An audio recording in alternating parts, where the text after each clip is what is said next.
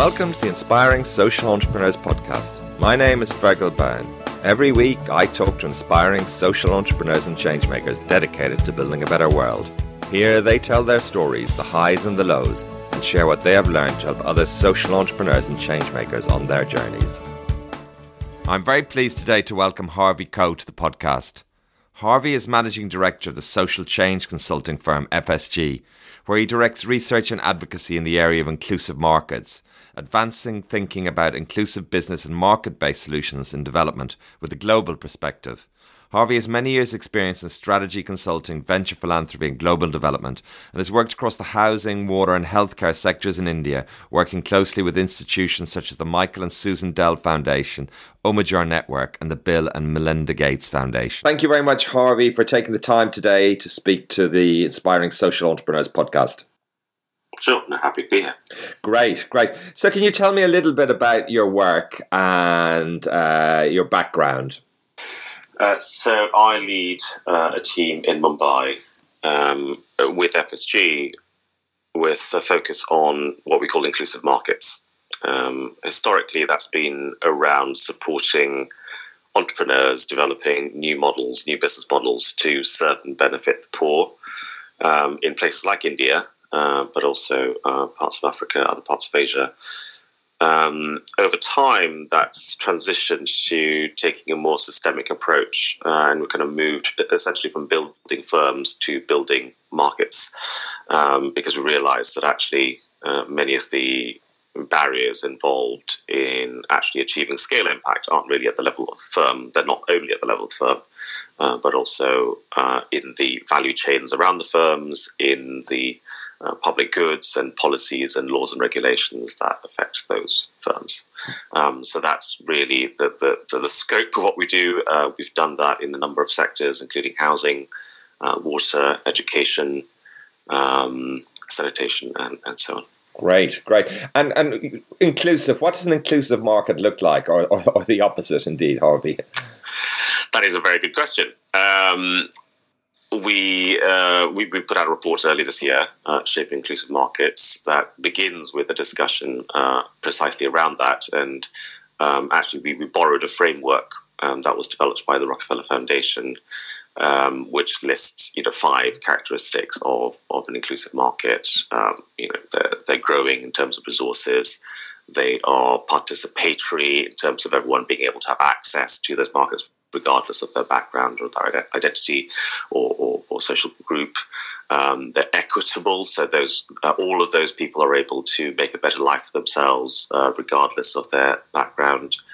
Um, they are stable in the sense that their households are, are, are, resilient to, to shocks. Um, and also they're sustainable, you know, where there's, uh, there's an element of intergenerational equity. We're not robbing future generations to pay for uh, pay for today. Um, and so, you know, we've kind of used that lens, in a kind of multidimensional lens, to think about inclusion, um, which I think for a lot of people should touch on the, the concept of, of, equity. You know, it's a more equitable uh, market situation that we find ourselves in. Um, now, every time I use the framework, I, I, say, you know, we're not saying that everyone should must sign up, you know, to all five characteristics the way that we've described them or the, the foundation has described them. Um, but probably, you know, in some of that uh, are elements that people find uh, resonate with them. Um, and so the, the key thing I always want to leave with people is the multidimensionality of it. You know, that it's not just about growth without, you know, participation or, or equity. You know, it's probably some combination of those things. And it's probably also some element of, of intergenerational uh, equity and sustainability because without those things we're you know also dooming you know I mean dooming our children you know um, to to to make sure that we have a good life today. So I think all those aspects play into it. Great. And and um, you, you're talking about the work you're doing in India and you're talking about uh, social impact more generally. What about the markets as we know them in the West? You know to what extent are markets as we know them inclusive uh, that's a very good question. It's not been the main focus of our work, uh, although for this most recent report, uh, Shaping Inclusive Markets, we did also look at uh, markets in uh, North America, for instance, and looked at financial markets in North America and how that's changed over time. the concern is a universal one. You know, I think the question that is, you know, increasingly being asked today about how markets work and who they work for, you know, is is a common concern uh, running through the developed and the developing world. Uh, and I would say that the the insights that we've developed now with this work apply equally across all of them, even though obviously the particulars of those markets and the ways in which they work are obviously very different um, between, say, you know, the, the US and India, or you know, parts of parts of sub-Saharan Africa where we also work. Yes, yes, yes. That's interesting. Now, uh, another big question. Sorry to all the big questions at the beginning, Harvey. Why focus on markets? I guess once upon a time, um, inclusiveness, the driving inclusiveness and assuring some kind of quality of inclusiveness within an economy would have seen the role of the, of the government. Um, mm-hmm. wh- why focus on markets, and wh- what what in particular do you think? Uh, wh- where do you think markets are appropriate, particularly? I think markets are relevant because we're all already engaged in them.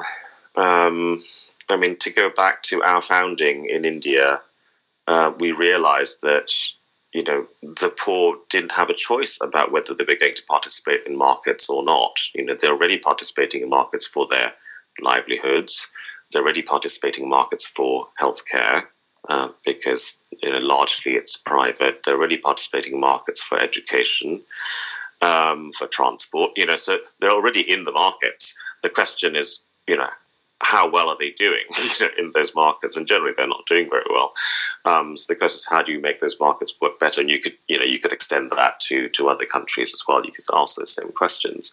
Um, so I don't think it's it's a question of whether we should, you know, um, engage uh, uh, the population in markets already engaged. The question is, how do they work?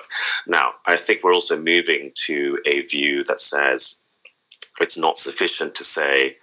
Um, we shall let markets do what they do, even if it if that's not inclusive and not and, and harmful and predatory, whilst um, you know government services and philanthropy and, and charity uh, pick up the pieces.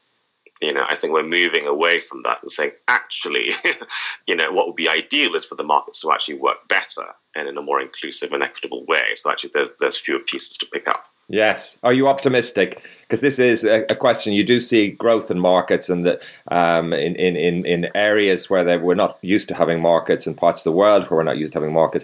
And I guess that question is one that hovers over this this whole thing: is who's benefiting from these markets? And I suppose underlying what you're saying is if you can make markets work better, then uh, you know you can square the circle and get the benefits of, of, of a market and, and, and get some the, the qualities of inclusiveness as well. Yes, yes. I mean optimism. Uh, yes, but, uh, but, but but a qualified one, I would say. Um, obviously, there are many challenges in the way. Um, you know, the the trends that we see today are towards growing inequity. Um, and the case studies that we covered in the report are striking because of how they managed to buck the trend um, and actually move towards much greater inclusion and, and equity. So it is possible, is, is I think what we have come to, to see. Um, and I think there are ways in which we, you know, by which I mean certainly kind of uh, funders and intermediaries, uh, also you know governments and other sorts of facilitators, uh, could help to facilitate those kinds of, of progressions. Um, I also think that the growing level of discontent, um, you know, which I think maybe we see most clearly in in the developed economies, you know, in the last ten years. Um, is something that actually you know is being channeled to all sorts of systemic change that we can see uh, in the US, in the UK. Um, but I think that could also be channeled towards more productive, you know, towards other sorts of productive change um, in the way that markets work. And I think that that uh, gives me some cause for optimism. Yes, and I guess final question connected to that. I guess the role of government. Did your research? suggest anything interesting there because there tends to be, um, well, I mean, there was once upon a time they seemed quite separate, but then now there are ways in which governments can help um, markets evolve and and play a role without it being, mm-hmm. you know, uh, one extreme or the other. Yes, absolutely. Um, so we looked for cases where you know very simply um, we you know where markets had made transformational shifts towards greater inclusion and equity. Um, we didn't specifically go looking for cases where governments had um, you know created regulations or, or, policies to favor particular uh, inclusive industries. We didn't look for um, you know cases with po- political upheaval. We didn't look for cases with you know huge social movements or independence movements, but we found all of those things. Um, we we did not just find stories of um, you know pure market forces, pure business model and technology innovation.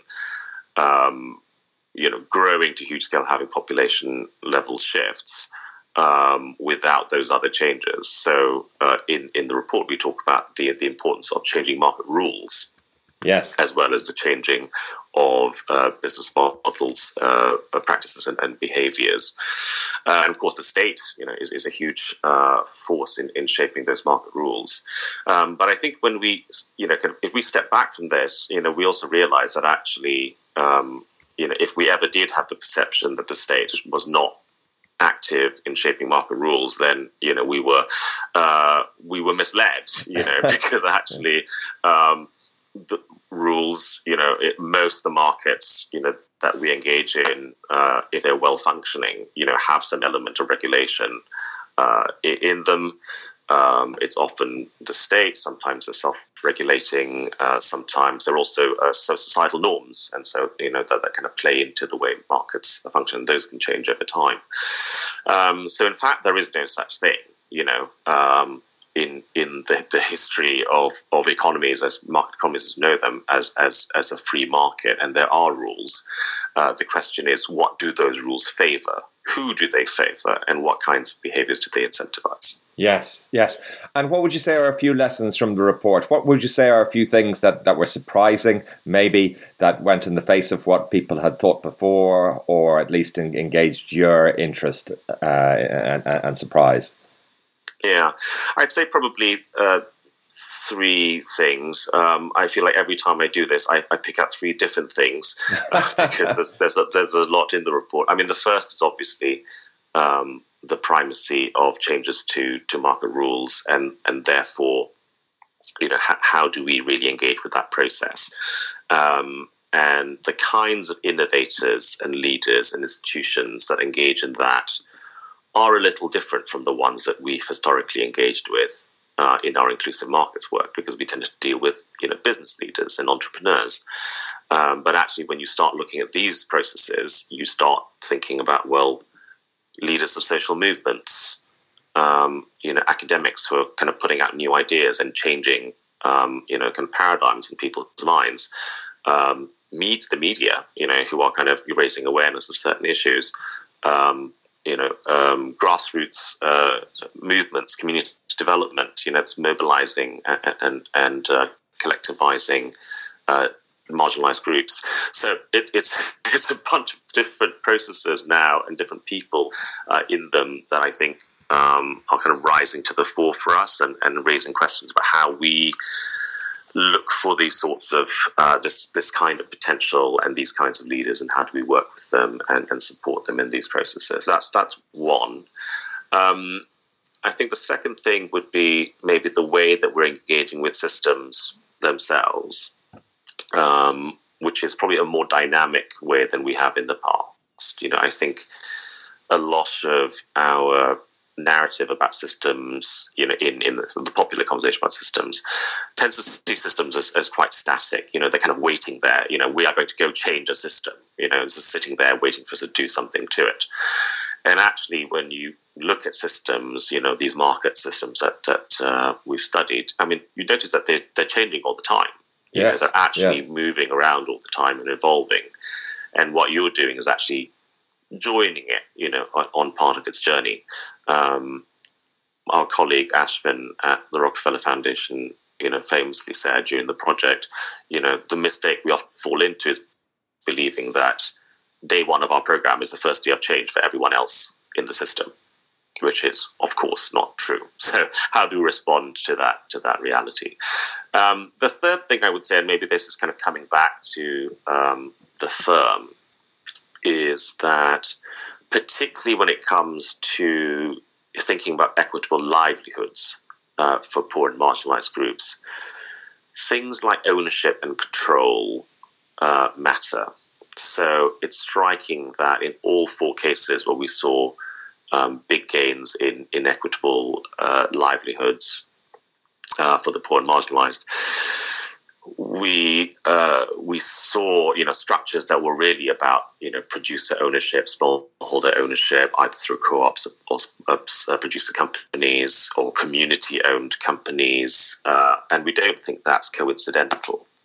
You know, I think where these groups actually own the, assets, you know, the enterprises that uh, that they're working and they're supplying to, that's creating the value, they're of course going to get more value, you know, from from being engaged in those activities than if they were just employed as as labor, you know, and and the profits were all taken by you know the, the uh, other outside investors or, or the capital markets. Um, so I think that's raised questions for us, and certainly for me, uh, in terms of that other side of companies. You know, historically we looked at business models. You know, how do you do business? How do you serve your customers? How do you organize your activities? Um, we didn't really ask tough questions about, well, who owns you? You know, how how you governed? What are the incentives you know that you work under? Because that's going to determine how you how you behave as a business. Um, yes, and yes. I think we're now kind of asking more of those questions. We're starting to push push the envelope a little bit more in terms of thinking about well, you know, if we do set something up. So we're working on a project at the moment where um, private investment is being solicited to develop a, a particular um, a region that that's poor. Uh, and in the past, I think we might have assumed that you know we just said, well, come in, you know, set up your thing in the normal way and just employ people and create jobs. That's fine. Uh, I think now we're saying, actually, well, why don't we give these people a share of ownership of this thing that's being created, and and also uh, incentive uh, require or incentivize things like actually upskilling them and training them up you know, to, to take on managerial roles and leadership roles in time, you know, within this organization? How do we really empower the community, you know, within this business context rather than just saying, oh, you know, it's a business that's doing some good and creating some good jobs. That's good enough. You know, how do we go further? That's fascinating. I think the role of the grassroots organisations and the and the you know local ownership is is just uh, very very important, and it's interesting that you found that. Um, how's the financing going? Uh, are are uh, providers of finance willing to do that? Are they open to doing that? Supporting organisations that have those kind of structures it's it's we shall find out. Um, I mean, obviously there there are organisations that are willing to do that. The the question will be how many and um, you know whether any of this fits with what uh, what they're planning to do. Um, but I do think there is a, a growing um, sort of appreciation of the importance of this. Yes. Um, yes and and and I think there are kind of related concepts uh, such as steward ownership, for instance. You know, the the idea that actually, um, you know, our whole conception of control of corporations being a sort of tradable thing. Yes. You know, you can buy and sell, just buy and sell control of a company, rather than having kind of stable, you know, long termist yes. um, sustainable control of the company, and maybe tradable dividend rights. You know, is is um, you know that seems like a more sensible way to do things potentially. So there is a growing conversation, I think, around that. Uh, I think most recently in the news because Kickstarter announced that they were going to convert uh, into being a steward-owned uh, company, and you know were in quite mm. advanced talks with their investors about, you know, kind of converting to that, you know, which would involve quite big changes, you know, for their investors. Um, yes. But apparently they, they were making some progress. So I do think we are starting to see you know um, greater interest in pursuing these things. Yes, and I, I, guess in the in the in in, in America and in, in, in Europe, and the, there's a lot of talk now about the, some of these technology platforms and who the ultimate beneficiaries are of the you know financial beneficiaries who you know who contributes the value and who receives the value, and these kind of steward ownership models clearly um, would would help deal with with some of those questions. So it's interesting to see the growth um, uh, or, or, the interest, shall we say, uh, uh, even if it's that at this stage in these kind of models. Um, on the other hand. Uh, what can go wrong? I'm interested just on the finally on that grassroots. You know, what we're talking about, getting them more involved. Um, maybe something you haven't had to, to focus on. Uh, are there one or two things that need to happen to make that work? Um, lots of things need to happen. Um, I mean, is it I mean, a very so, different, I mean, uh, model in the sense? On the one hand, you'd say, well, they are stewards, you know, uh, the stewardship model of the corporation. They are uh, stakeholders in a sense. They're included as stakeholders. Mm-hmm. Now, where that becomes the line between being a stakeholder and being an owner, and in a sense, you know, operationally, um, should that be that, that, much more challenging to make work? I mean, uh, uh, I'd be interested in your thoughts around that.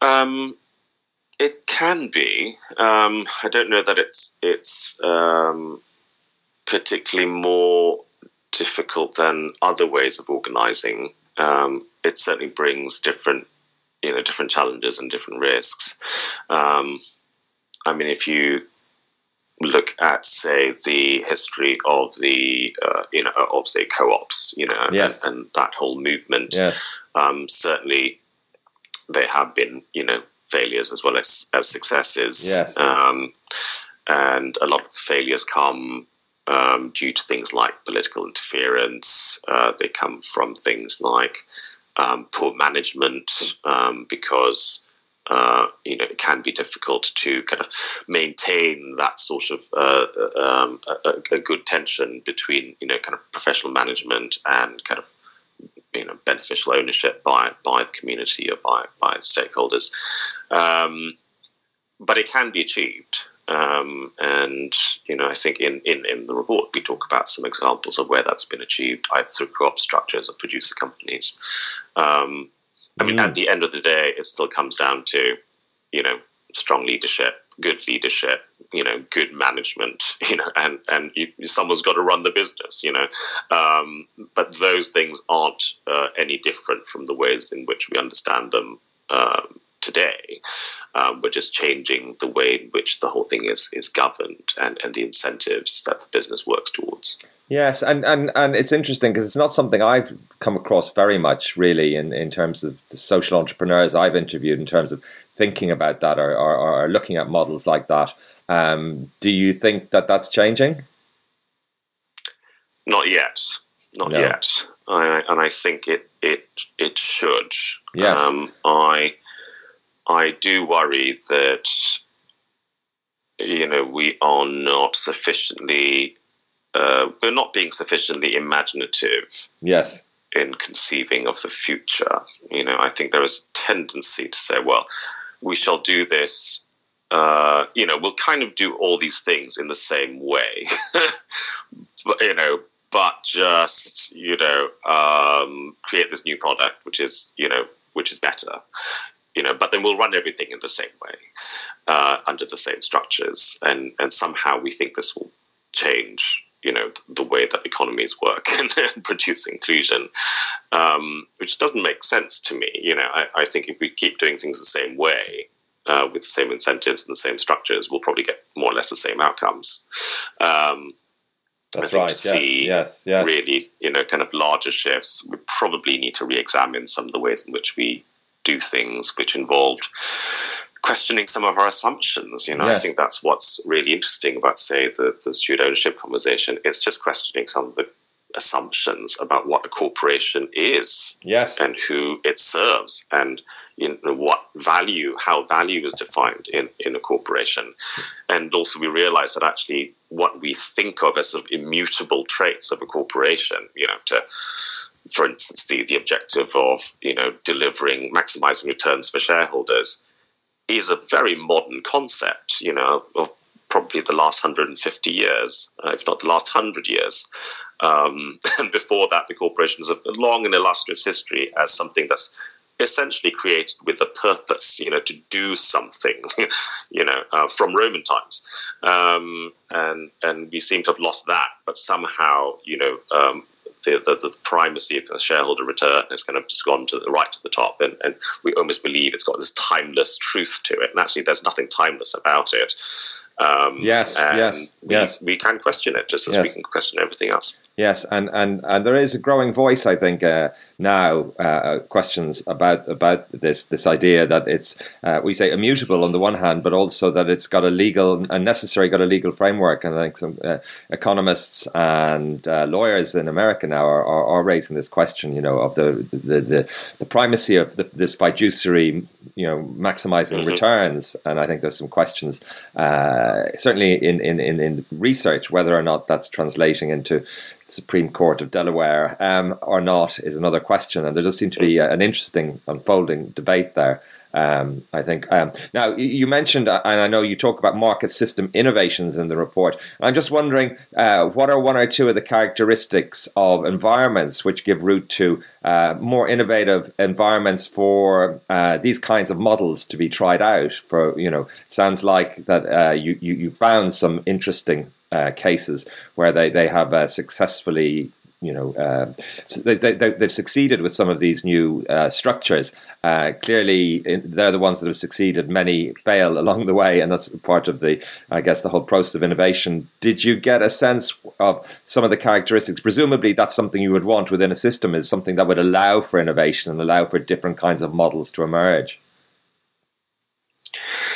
Yes, and and because the, the innovations are so diverse, um, it's very difficult to uh, you know yes. to have a sort of one cookbook for yes. for the innovations because they span everything from you know business technology through to um, you know political mobilization. Um, and you know new ideas and academia and all of that stuff.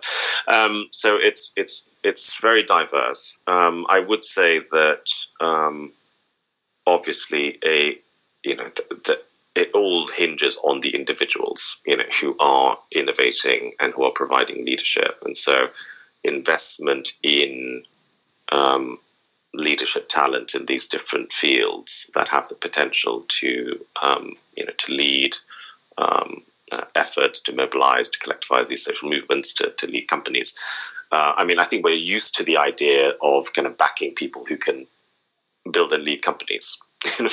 We're just not used to kind of identifying and supporting those other kinds of leaders um, in in the pursuit of, of, market change, and that's the thing that we need to, to look at. Um, I would also say, obviously, that there is a, a base level of functioning that we have assumed for the market system innovation work. Um, so we're probably not uh, you know, certainly for our work, we've not looked at uh, fragile states. Uh, for instance, um, you know, we're assuming that actually there, there's kind of you know basic uh, level of functioning in the economy. You know, there is uh, in, largely you know the rule of law. Um, there's some sort of functioning civil society in place. Um, you know, uh, it's not kind of you know yes. torn by uh, you know rife with conflict and so on. So so I think there's kind of a basic level of functioning. Um, I think beyond that, you know, uh, there's a huge variety of different situations yes. that, that this yes. can work in, and that's in evidence in uh, in in the report. You know, we have case studies ranging from you know coffee in Colombia that started in the 1920s uh, you know, Kenya tea that started in the 50s, uh, you know, Manila water starting in the uh, in the 80s. So it's um, it's a very diverse set of uh, situations, and you know, it's hard to see, uh, you know, distinct commonalities yes. you know, that go across those situations. Yes, well, it sounds like you're covering a lot of territory already. That's maybe another set of questions that emerge once you found some interesting, you know, findings, which clearly you have um, and some interesting models. I, I don't know to what extent, um, and this may be a, a too general a question, but you talk about these five characteristics of inclusive economies. Are there trade offs there? I mean, clearly, sustainability is something that maybe 20 years ago or 10 years ago we wouldn't have thought about so much. And um, I'm just wondering whether you noticed any interesting, shall we say, trade offs between any one of those variables. You know, that some markets might be better at, you know, having a participant, an equitable element, element, but they may have had to trade off on, on another element, or it may be difficult to say. I'm just curious. yeah, it's a good question. I don't know that we have an answer to that yet. Um, the Rockefeller Foundation actually has commissioned some other research um, that uh, might provide some findings on that. So I, I, think there is some research that Brookings is doing, um, looking at data sets around the five characteristics across uh, a range of municipalities in the US, I think, right. um, to try to see how, you know, um, if not to really see trade offs, then at least to understand how movements between uh, the different characteristics um, play out. You know, are they correlated with each other? You know, do they move together? Yes. Do they move uh, against each other? Um, and I think we're starting to get um, some sense uh, for that, but probably more research would have to be done to um, to, to, really see if there is a trade off. Um, I I think what we've said though is that um, you know if there if there are trade offs to be made, um, then it, that makes having this sort of multidimensional framework in mind even more important. Yes. Um, because you know we should be aware, you know, if there are trade-offs that are being made, if we know that we're we're not going to look at one of these things, or we can't do anything about one of these things, um, or we might even potentially kind of you know cause some risks around one of these aspects by working on the others. Yes. we should be aware of that. Yes. Um, and, and, then you know maybe be more intentional about whether we can do anything about it uh, or not. Yes, yes. Now I, I want to move on. Uh, coming to the end now. Uh, thank you, Harvey. It's fascinating, I, I, and I'd like to talk a little bit about maybe if there are any lessons at the firm level. But just before that, I was wondering whether or not you've any insights into the sustainability dimension. It's something I'm particularly interested in. As I say, it's something that's more recent and um, yet uh, terribly important and tremendous momentum momentum in, in, terms of sustainability in, in, in the developed world. Um, I, I, don't know whether there was anything that uh, you, you, you, thought interesting about the sustainability element in these different markets that you, you, you looked at.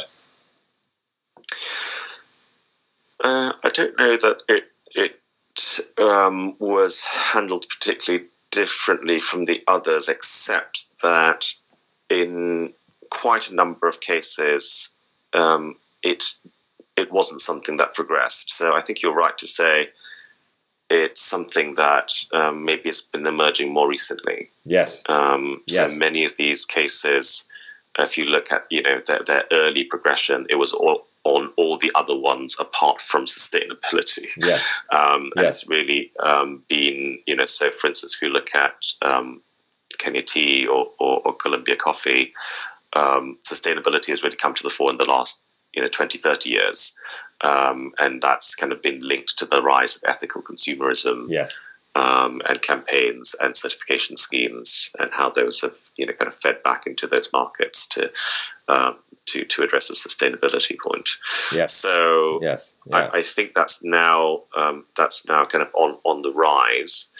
Um, and I think the other maybe general point, but certainly it relates to sustainability, is um, it comes back to you know how, how market systems work. Um, what's what's really interesting is that it's it's rare that actually one actor in the market system um, uh, you know, has a mandate to optimize for all five characteristics of inclusion. Yes, um, that's interesting. So yes, what you yes. see is this yeah. is this web of forces that yes. kind of you know together kind of advance the the characteristics. So you know, yes. you might have the producer co-op that's really thinking much more about uh, growth and participation and equity. You know, um, yeah, yeah. and then you actually have consumer campaigns and hmm. certification schemes that are really pushing sustainability. But together, yes. you know, they, they they make progress. That's very interesting to see it kind of emerging, and and the sustainability, as you say, would probably just well, I guess two things. One is it just might be stage stage specific. It might be you know at a later stage in an organization's development by its nature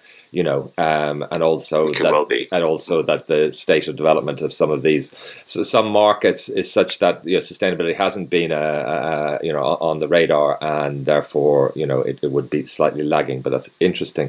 Interesting. The, to, the, you know. the other one is stability. Yes. Which you know uh, uh I'm not sure is the best way of describing describing it, I, I, tend to describe it more as resilience yes, um, yes, at the household level. Yes, you know, yeah. reduced vulnerability to, to shocks. Yes, um, which I think also you know uh, might come in in the later stages of, of things. Although man, there's certainly no harm thinking about it uh, from from the outset. Yes, um, yes. But for instance, with Kenya Tea, you know, there's now it's been such a huge success, you know, that you, have got a growing risk from monoculture, you know, where people only have tea um, and not other crops and not other activities, which then creates uh, a dependence and, and, a risk, you know, yes. to yes. Uh, climate shocks or uh, disease um, shocks. And, and so, you know, thinking about ways that we could start to mitigate some of those risks, I think would be important, and that tends to come a bit later on. Yes, it's an interesting question, isn't it? As we see the corporation, the well, reconceiving the role of the corporation and the importance of profits. That if you're thinking about a growing uh, enterprise, you know, uh, to what extent can you uh, incorporate all of these objectives at the beginning, or do you need to recognize, well, you know, it's, it's like uh, no point of fighting over the pie if there's no pie, in a sense, if there's no, you know, uh, nothing that's there in the first place, no valid, you know, product or need in the market, as it were um, I guess, a, a t- very rich area for further discussions. Um, Absolutely. Yes. Now, just at, the lesson of the firm uh, and its social entrepreneurs, and I certainly have noticed. Uh, over time, social entrepreneurs, as their organizations grow, then becoming more uh, involved and more concerned and more active in the whole question of systems change, and it's become a more important part of their lives. I, I don't know whether you've any insights as to advice for social entrepreneurs or ways of thinking about that that's that, that side of things I think they. Uh, it depends on, on, on, certainly what they're doing. Um, I think if they're working uh, on on livelihoods in particular, that you know there is some question about ownership and control and and who really has that. Um, which might inform the way in which they you know, share ownership and control with local communities. Um, I think it might also raise questions uh, about the kinds of investors that they bring into the business uh, and how they organize those relationships with investors.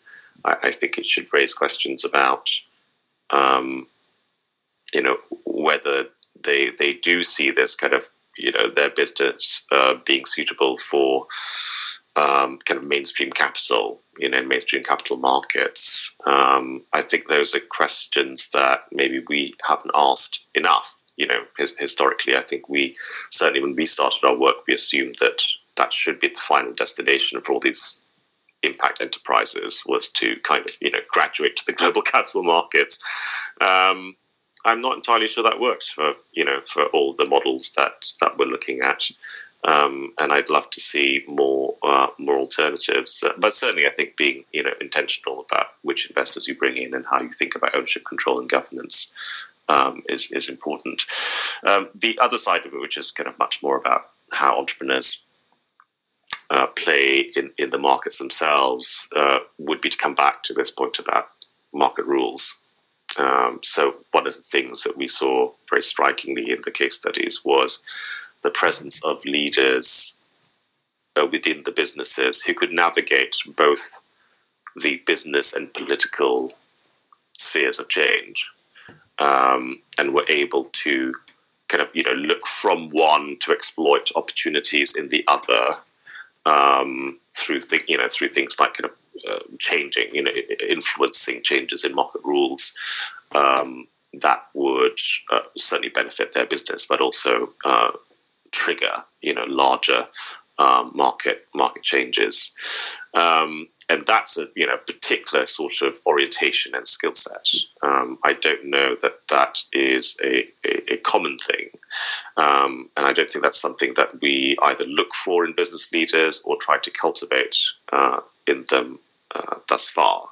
Yes, but it's certainly a theme that comes up in the cases. Yes, I did say that was the last question. I have one other that's just emerged, and it was at the back of my mind. But um, I'm wondering to what extent um, your uh, uh, views on scaling have changed um, as a result of this. And I, it's a it's a recurring uh, question, isn't it? Really about getting uh, scaling impact. Um, to what extent do you did did your research and the the conversations you had uh, think how you change how you think about scaling? It has changed our view. I think uh, we still think it's important, and the you know in, in, our research that the cases show that actually you know growth uh, in many cases was was you know, championed by a uh, an organization that scaled. Um, and so that's always part of the story, and that hasn't changed. the The thing that is new, perhaps, is what happens beyond that scaling organization, um, because when we see you know truly kind of systemic market change, um, the benefits of that change uh, and even the, the, prevailing norms and expectations in the market have changed, uh, such that it's actually impacting people who don't deal with that, you know, scaled organization, but might deal with other companies. So, um, what we see in you know Gujarat Dairy or or Kenya Tea um, is that you know beyond the original kind of champion enterprises, other players, private players, new entrants coming in um, have to kind of play by the, the rules that have been set by the by the dominant player, and so um, you know it, it's it's a story of I mean you could call it diffusion, I suppose, yeah, um, as as much as it is one about scaling. Yes, Inter- very interesting. What next for you, Harvey, and the research that you're doing, and, and FSG more generally? Um, so on on on this front, we're certainly um, now looking for ways to help people apply it to the work that they're doing. Um, so, uh, partners who are uh, engaging in inclusive markets initiatives in different parts of the world, uh, we're starting to work with some of those partners now uh, to apply some of this thinking uh, to their work. Um, more broadly at FSG, um, I, I think we're all finding uh, you know, a, a, kind of common thread running through our work around systems change more broadly. Um, so not all of it is about market systems change. Uh, a lot of our uh, work, particularly in the US, is uh, around you know changing how uh, the kind of social sector works, um, you know, uh, through our collective impact work. Um, so I think systems change probably is the thing that, that's running through all of it. Um, but on my side, thinking much, you know, uh, much more specifically in terms of economic systems and, and, market systems. Well, fantastic, and I wish you the very best of success with this important thank work. You. And thank you so much for sharing this uh, really important research and uh, all your ideas and experience. It's been great to talk to you. Thank you. Thank you for listening to the Inspiring Social Entrepreneur podcast. I hope you found this interview inspiring please make sure to visit www.inspiringsocialentrepreneurs.com and subscribe to make sure you don't miss any future podcasts.